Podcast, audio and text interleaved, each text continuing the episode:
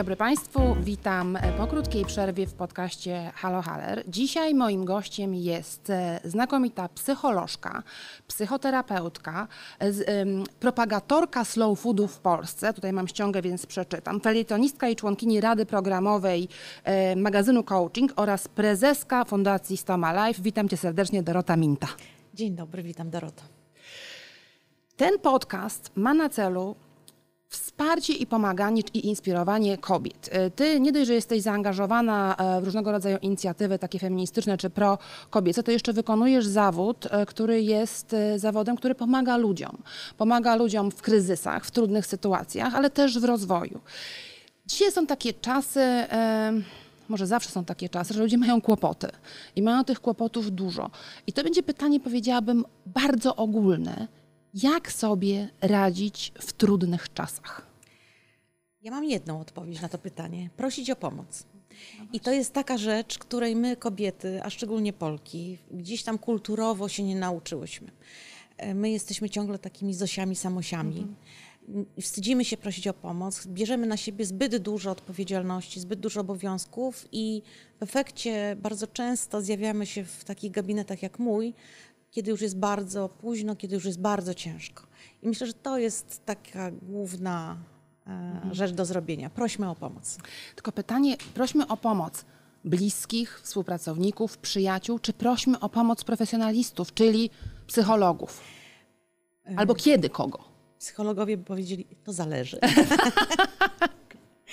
Ale myślę, że ważne jest, żeby też rozmawiać z bliskimi. Bo czasami jest tak, że my potrzebujemy tej pomocy, wsparcia, a ludzie wokół nas, rodzina, przyjaciele, nie wiedzą, że my go potrzebujemy, bo o tym nie mówimy, bo wyglądamy na takie heroiny, które wszystko ciągną. Więc wystarczy zacząć od tego, żeby po prostu rozmawiać z bliskimi, mówić im otwarcie, że dzisiaj nie mam siły, dzisiaj hmm. tego nie zrobię, e, dzisiaj zróbcie sobie kanapki, nie będzie obiadu, bo nie, ma, nie mam siły e, i nie zrobię niczego fajnego, muszę się położyć. E, takie danie sobie zgody i powiedzenie głośno rodzinie, że słuchajcie, muszę iść na pół godziny do sypialni, się położyć i trochę pobyć w ciszy i zamknąć się sama ze sobą, często wymaga ogromnej odwagi. Mhm. Myślę, że od tego trzeba zacząć, ale zdarza się, że rozmawiając właśnie czy z przyjacielem, czy z kimś yy, z rodziny, zauważamy, że tych problemów jest więcej i wtedy odwagą jest też poproszenie o pomoc fachowca, psychoterapeuty czy psychiatry. Zależy, jak mhm. ciężkie mamy problemy. A nie czujesz takiego postrzegania was, profesjonalistów, psychologów, psychoterapeutów czy psychiatrów, że, że to jest ostatnia deska ratunku i że jeżeli ja poproszę o pomoc profesjonalisty, to jestem albo wariatką, wybacz, e, albo już na jakimś kompletnym e, brzegiem przepaści i już sobie kompletnie sama nie poradzę. Czyli, że to jest taka ostatnia deska ratunku. I co zrobić, żeby to zmienić? Tutaj paradoksalnie trochę nam pomogła pandemia. Bo w czasie pandemii zaczęliśmy wszyscy mówić o zdrowiu psychicznym, o odporności psychicznej, o stresie, o lęku. Więc to trochę e, zdjęło część tabu z psychologów. Ale masz więcej pac e, pacjentów? Widzisz, że więcej ludzi przychodzi, prosi o pomoc? Znaczy ja tak, znaczy więcej mhm. pacjentów się pojawia, jest, e, jest świadomych, ale co też jest budujące, to są pacjenci, którzy często już przychodzą z takim opisanym problemem. Oni przychodzą, mówiąc w cudzysłowie, przygotowani do pierwszego spotkania. Zresztą ja kiedyś na, na temat popełniłam taki tekst, e, gdzie napisałam, jak przygotować się do pierwszej wizyty u psychoterapeuty. Mhm. No było chyba pięć lat temu i ciągle pojawiają się osoby z wydrukowaną kartką i odpowiedziami na te pytania, co jest bardzo dobre. Świetne, no ściąga. Oczywiście, tak, ale to też przyspiesza tempo pracy, ten start, mhm. tak? Więc y, zapraszam, zaglądajcie tam Państwo ciągle. Y, Ci pacjenci y, są w tej chwili może y, bardziej poturbowani, o tak bym powiedziała, mhm. że e, dwa lata temu, trzy lata temu było więcej pacjentów, którzy przychodzili z jakimś poszukiwaniem zmiany w swoim życiu, zastanawiali się nad rozwojem, a w tej chwili mamy więcej pacjentów, nie tylko ja, ale też moi koledzy i koleżanki, takich bardziej poturbowanych właśnie. Brzmi strasznie poturbowane, ale, ale rozumiem, e, o czym mówisz. Ja byłam w, w Katowicach i brałam udział w, w panelu y, o liderkach przyszłości. Kompletnie nie o tym e, teraz chcę powiedzieć. Natomiast jedna z uczestniczek powiedziała, że ludzie, jej pracownicy mieli straszne kłopoty z różnymi rzeczami, ale między innymi jej asystentka powiedziała, że ona musi przyjść do pracy, bo się musi przytulić. Niesamowite Że po prostu brakowało jej w tej samotności pandemicznej po prostu kontaktu z drugim człowiekiem, ale w relacji służbowej. Powiedziała, że się musi przytulić. Mi to tak poruszyło, powiem Ci Dorota, że Mhm. po prostu potrzebujemy obcować z drugim człowiekiem. Że to też e, był komunikat na pewno, że to jest bardzo samotna osoba. Tak, być może. Ale prawda jest też taka, że myśmy stracili to przytulanie, ten dotyk przez ostatnie blisko dwa lata, tak? Że e, dwa lata temu, widząc kogoś bliskiego, przyjaciela, rzucaliśmy się sobie w symbolicznym niedźwiadku, podawaliśmy rękę, a przez półtora roku nie podawaliśmy nawet rąk sobie na przywitanie. Tak. Więc y, to jest na pewno duży deficyt takiego braku kontaktu, braku bliskości. Zresztą pokazują to już badania, które są robione na świecie. Paradoksalnie słyszałam niedawno taką opowieść e, jednej z liderek właśnie biznesu, która e, zarządza między innymi e, oddziałem firmy w Indiach i trochę tak, ja wiem, z zazdrością, trochę pół żartem powiedziała, że to był problem nieistniejący w Indiach, bo tam nikt nie mieszka sam. Więc oni, ich pandemia dotknęła bardzo mocno, jeżeli chodzi o sferę medyczną, natomiast nie odczuli tak jak my, Europejczycy, samotności. No nic, wychodzimy pomału z tego. Myśmy się dzisiaj przyw- przywitały serdecznie, e, przytulając się również, ponieważ mamy już tę możliwość dzięki, dzięki no, szczepionkom, dzięki temu, że wychodzimy, e, wychodzimy z tego. Mówiłeś o tych kanapkach, to jest dla mnie bardzo symptomatyczne. Zróbmy kanapki, niech sobie sama rodzina zrobi kanapki, bo nie mamy siły zrobić, mm, zrobić obiadu. Natomiast jest kult taki w Polsce, mi się wydaje, czy taka tradycja matki Polki przysłowiowej. Mm, I to trochę moja babcia świętej pamięci była taką, e, taką, taką matką Polką, że zrobiła wszystko dla wszystkich, po czym padła, sama nie zjadła, była tak wykończona. I ty mówisz, żeby walczyć o siebie to komunikować, ale jak to robić, Dorota, jeżeli to jest w nas tak głęboko zakorzenione, e, kulturowo, tradycyjnie, z wielu pokoleń, to poczucie winy i poczucie dbania o innych najpierw przed dbaniem o siebie. Myślę, że trzeba robić to małymi krokami. Mhm. E, Mam nadzieję, że teraz już wyrasta inne pokolenie młodych Polek, Tak. takich, które potrafią asertywnie mówić, czego oczekują i nie godzić się na wszystko. Ale widzisz tę zmianę pokoleniową wśród swoich pacjentów na przykład? Tak, Mhm. aczkolwiek niedawno czytałam raport e, robiony przez Mobile Institute, który mówi, że Polki 18-23, bo to Mhm. jest taka grupa badawcza, nie tęsknią za samodzielnością, że Aha. że one chcą być kobietami domowymi, zajmować się dziećmi i domem, a mąż ma zarabiać. Ma, to może być też taka reakcja właśnie na kryzys, na trochę brak perspektyw, trochę przerażenie zmianami w klimacie. Ale mimo wszystko widzę kobiety, które s- chcą być bardziej samodzielne, ale one nie zauważają mężczyzn, który, którzy są koło nich. Bo młodzi mężczyźni, tacy dwudziestokilku, trzydziestokilkuletni, oni chcą być uczestniczący. Oni nie chcą być ojcami weekendowymi. I my, kobiety, czasami z rozpędu im nie pozwalamy na to. Więc ja staram się mówić kobietom, żeby wierzyły w to, że one tak samo jak ich mąż czy partner uczą się opieki nad malutkim dzieckiem, że to nie jest żadna nadprzyrodzona moc, Kobiet. wykąpanie czy wy, wy, nakarmienie dziecka, czy bawienie się klockami, że mężczyźni potrafią to tak samo świetnie robić. I na pewno w wielu związkach tak jest, ale to jeszcze długa praca przed nami.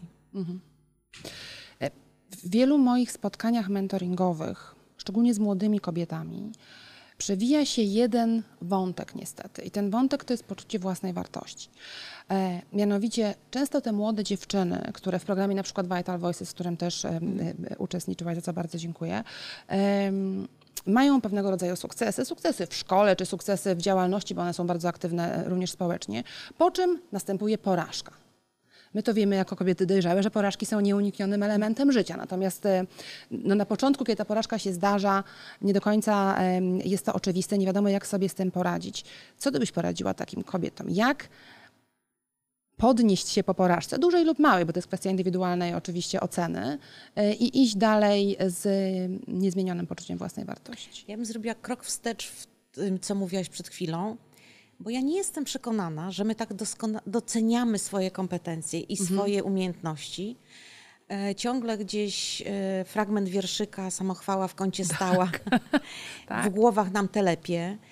E, I jak e, pytasz takie dziewczyny, żeby powiedziały kilka słów o swoich umiejętnościach, o swoich sukcesach, to nie zawsze idzie tak łatwo. Ja często proszę pacjentów, żeby napisali mi na przykład 30 swoich y, umiejętności, z których są dumni. Dumni. Mhm.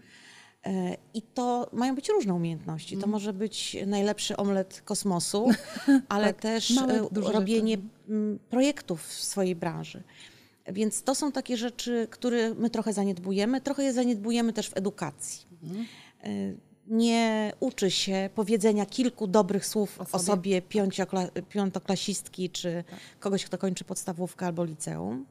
I to jest paradoksalnie powód, który nas nie przygotowuje do porażki.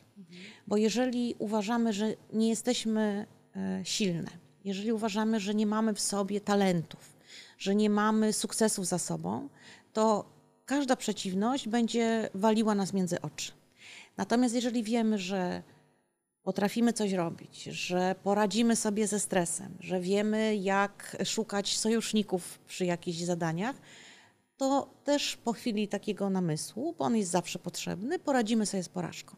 I ja bym paradoksalnie e, źródeł nieradzenia sobie z porażką szukała między innymi w niskiej samoocenie i brakiem świadomości swoich mocy. Mhm. Tylko właśnie wiesz, jak z tym walczyć. To jest trochę też nowokulturowe. Ja ci powiem, Dorota, pięknie ci w tej apaszce, a średnia polska kobieta powie, a stara wyciągnięta z szafy, zamiast powiedzieć, dziękuję, bardzo mi miło. Bo ją bardzo lubię. No, bo- no właśnie, my jesteśmy kobietami świadomymi, ale mówię o pewnym zjawisku. Pyszną gotowałaś obiad, a nic takiego, ładnie ci w tej sukience, a stara wyciągnięta z szafy, czy jakikolwiek komplement. My reagujemy taką mm, no, skromnością, ale to taka jest fałszywa trochę skromność. Nie, nie, nie bardzo, wydaje mi się, umiemy czasami się cieszyć z tego, że ktoś nam powie coś miłego albo komplement. Tak, tak, zdecydowanie, ale też zobacz, jak y, ciągle w takim obiegu y, szerokim nie ma zgody na mówienie sobie nawzajem miłych rzeczy. I to jest okropne. Okropne. To, jest, to się zaczyna od y, bycia dzieckiem w rodzinie, gdzie rodzice uwa- często uważają, że nie ma co dziecka chwalić za bardzo, mu się w głowie przewróci. Tak. Wcale nieprawda. Gdzie sobie nawzajem w związkach nie mówimy zbyt często, że kocham cię za to, że jesteś, e, uwielbiam się budzić koło ciebie, e, jak mi zrobisz kawę, to ona jest fantastyczna. Tak? Rzadko mówimy sobie takie rzeczy, takie drobne. I to się potem ciągnie i nabiera mocy kuli śnieżnej i nie przygotowuje nas na przeciwności losu. Ale uważasz, że mówić, robić, Mówić. dziękować, y, Dziękować, cieszyć się? Mhm. podziwiać, chwalić, cieszyć się tym, że możemy być koło kogoś, kto odnosi sukces. Mhm. E, To są rzeczy takie, które budują i nas, i tego człowieka, który ten sukces odnosi. Tylko, że żyjemy też w kulturze skromności. Ja zawsze mówię, że skromność moim zdaniem nikomu nic nigdy nie dała, jako sama nie jest wartością. Oczywiście też nie uważam, że wielką wartością jest pycha.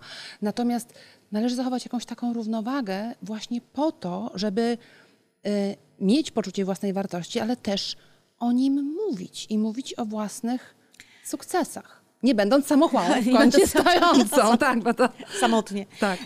Dorota, ale bywasz w środowiskach międzynarodowych, na międzynarodowych Tak. spotkaniach i wiesz doskonale, i pewnie jakbyś się przez moment zastanowiła, przypomnisz sobie ileś wystąpień e, tam panelistów, którzy o sobie mówią, że są fantastyczni, Mhm. bo zrobili to i to, że odnieśli sukces. U nas nie ma takiego obyczaju, tak? I myślę, że może trzeba zacząć po prostu ten obyczaj wprowadzać. I Mhm. na przykład na dyskusjach e, liderek zaczynać od tego, żebyście, żeby uczestniczki mówiły e, o czymś, co w ostatnim czasie osiągnęły, z czego są dumne, Mhm. co zrobiły. Nie tylko zawodowo. No właśnie, bo to może być ta kawa, albo ten obiad, albo cokolwiek, e, cokolwiek innego. Oczywiście. Wspaniałe zorganizowanie przyjęcia. Chciałam Cię zapytać o ten slow food, bo mnie to, my się znamy prywatnie oczywiście, natomiast mnie to zawsze fascynuje, że jesteś propagatorką i taką no, wielbicielką slow foodu. O co z tym slow foodem chodzi, Dorota? E, Slow food to jest troszkę myląca nazwa. Myślę, e, lepszą, taką psychologiczną nazwą dla całego ruchu byłaby uważność. Czyli nie Bardzo popularna dzisiaj i szeroko omawiana uważność. Tak, czyli takie e, przyjrzenie się temu, co robimy, zastanowienie się, po co coś robimy. I to samo dotyczy jedzenia, ale nie tylko samego produktu, czyli szukanie tych produktów, które są mniej przetworzone, e, nie pochodzą z drugiego końca świata, tylko gdzieś powstały w naszej okolicy, e, ale też e, sposób e, jadania, tak? czyli jadania spokojnego. Ja jestem zwolenniczką tego, że czasem lepiej zjeść w spokoju kanapkę niż w pośpiechu i bez uważności i bez rozmowy trzydaniowy, wyśmienity obiad. E, To jest na pewno, ten slow food to jest coś, co też się mm, szerzej opisuję jako slow life, tak? Czyli takie danie sobie zgody na to, żeby czasami spowolnić, żeby pójść na spacer i przyjrzeć się temu, co się dzieje w parku. Ja wczoraj byłam na przykład i e, z zachwytem oglądałam takie zamykające się przed zimą kwiaty. Więc może y, to jest coś więcej niż samo jedzenie. Ale faktycznie jestem smakoszem, uwielbiam dobre jedzenie, lubię eksperymentować i to jest taka rzecz, za którą chyba ja najbardziej tęsknię e, przez pandemię, że w moim domu nie odbywają się spotkania klubu kolacyjnego, które przez ponad 10 lat systematycznie robię. PGR w delegacji. Tak. To jest łatwo powiedzieć, mi się wydaje, to w ogóle fascynujące, co mówisz. Natomiast czy ty żyjesz w zgodzie z tym, żeby zjeść w spokoju kanapkę i mieć czas na celebrowanie nie tylko posiłków, ale rozumiem życia i żeby trochę zwolnić? Ty jesteś bardzo aktywna, m, nie tylko zawodowo, społecznie, jesteś, robisz milion rzeczy. I czy nie ma tu jakiegoś takiego rozdźwięku trochę, wiesz? Czy walki o tę uważność? To jest tak, że oczywiście, że nie wszystkie moje posiłki są celebrą. No, to, to Nie. byłoby nie, nie, niemożliwe, wydaje mi się. Ale, y, ale na przykład staram się nie jeść przy komputerze. Nie powiem, że nigdy mi się nie zdarzyło, bo Mhm. No to by było nieprawdą, ale staram się chociaż na moment Mhm. odwrócić się od ekranu. Y, I przywiązujemy oboje z moim partnerem wagę do tego, żeby przynajmniej raz dziennie się na chwilę spotkać y, przy dobrym jedzeniu i piciu i przy dobrej rozmowie, bo to jest clue y, jedzenia. Tak? Jedzenie Mhm. Bycie jest razem. bardzo społeczne, ono uczy nas rozmawiania i posiłek jedzony w milczeniu, w złości nigdy nie będzie dobry.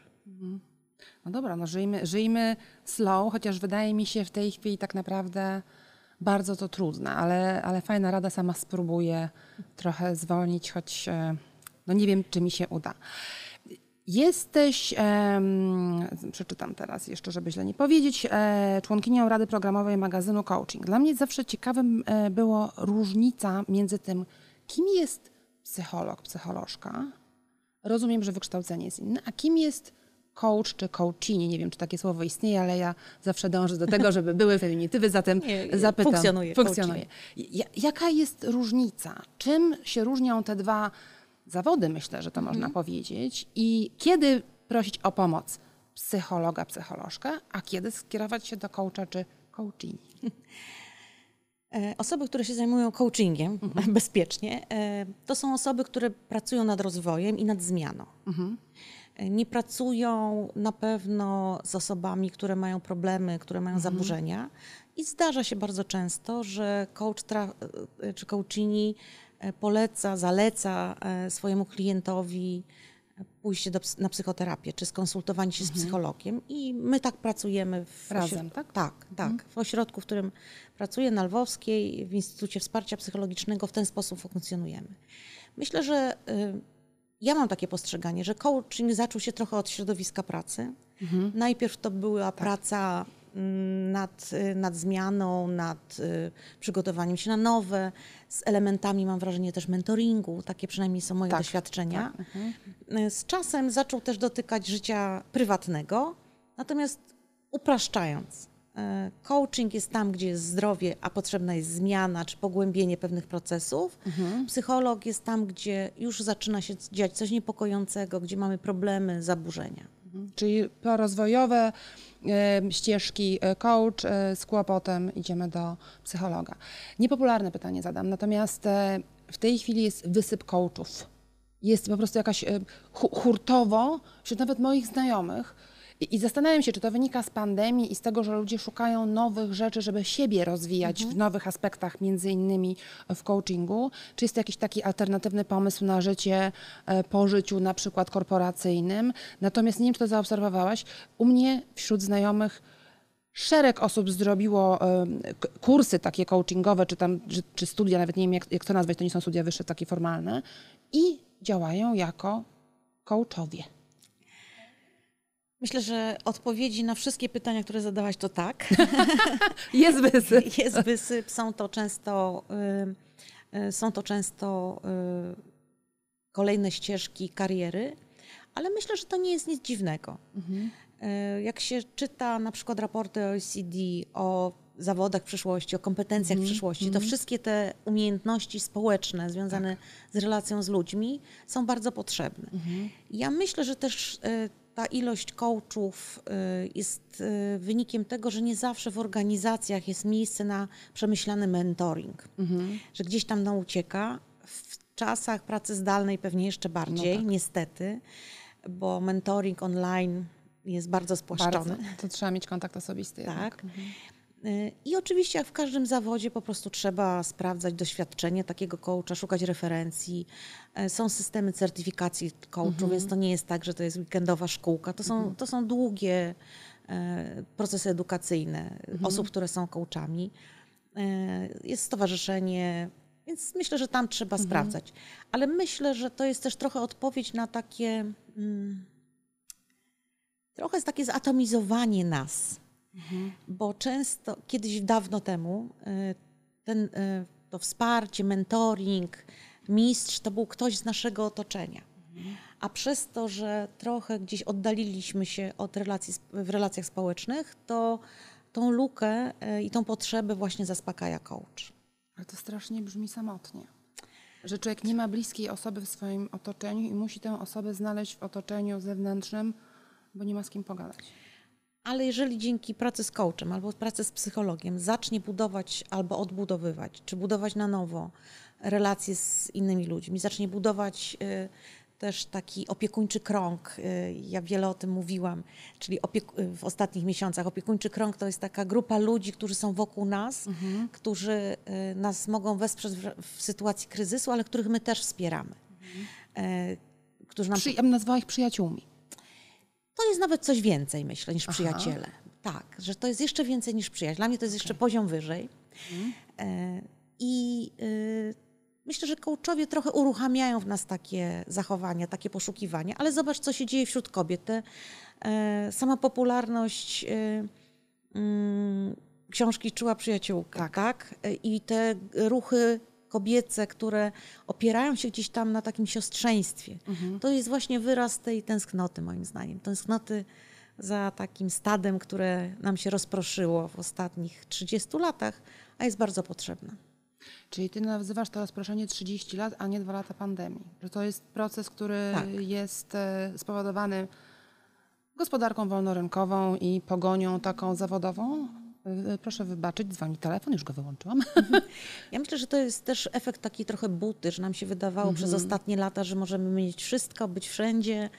E, I ta pandemia jest takim kuksańcem, który dostaliśmy od losu. My jesteśmy krajem, w którym praktycznie od 2000, 2001 roku nie było kryzysu, bo przez ten kryzys 2008 roku się prześlizgnęliśmy, więc mamy pokolenie, które nie pamięta, że może być źle. Więc y, myślę, że y, pandemia jest takim impulsem do docenienia tego, jak ważne są relacje, takie pogłębione relacje. I to jest przepiękna puenta. E, Zatem, e, proszę Państwa, miejmy pogłębione relacje z przyjaciółmi albo, jak nazwałaś to pięknie, kręgiem Opiekuńczym kręgiem. Kręgiem opiekuńczy. Twórzmy kręgi opiekuńcze. Już teraz zastanawiam się nad tym, jaki jest mój krąg opiekuńczy i natychmiast go, e, go tworzę. Dziękuję za Twoje rady, Twoje ciepło i Twoją serdeczność. Proszę Państwa, gościem moim i Państwa była Dorota Minta i teraz przedstawię jeszcze raz psycholożka, psychoterapeutka, wielbiciorka i propagatorka slow foodu, bo to mi się najbardziej podoba, poza innymi tytułami. Dziękuję Ci pięknie, Dorota. Dziękuję bardzo, dobrego dnia.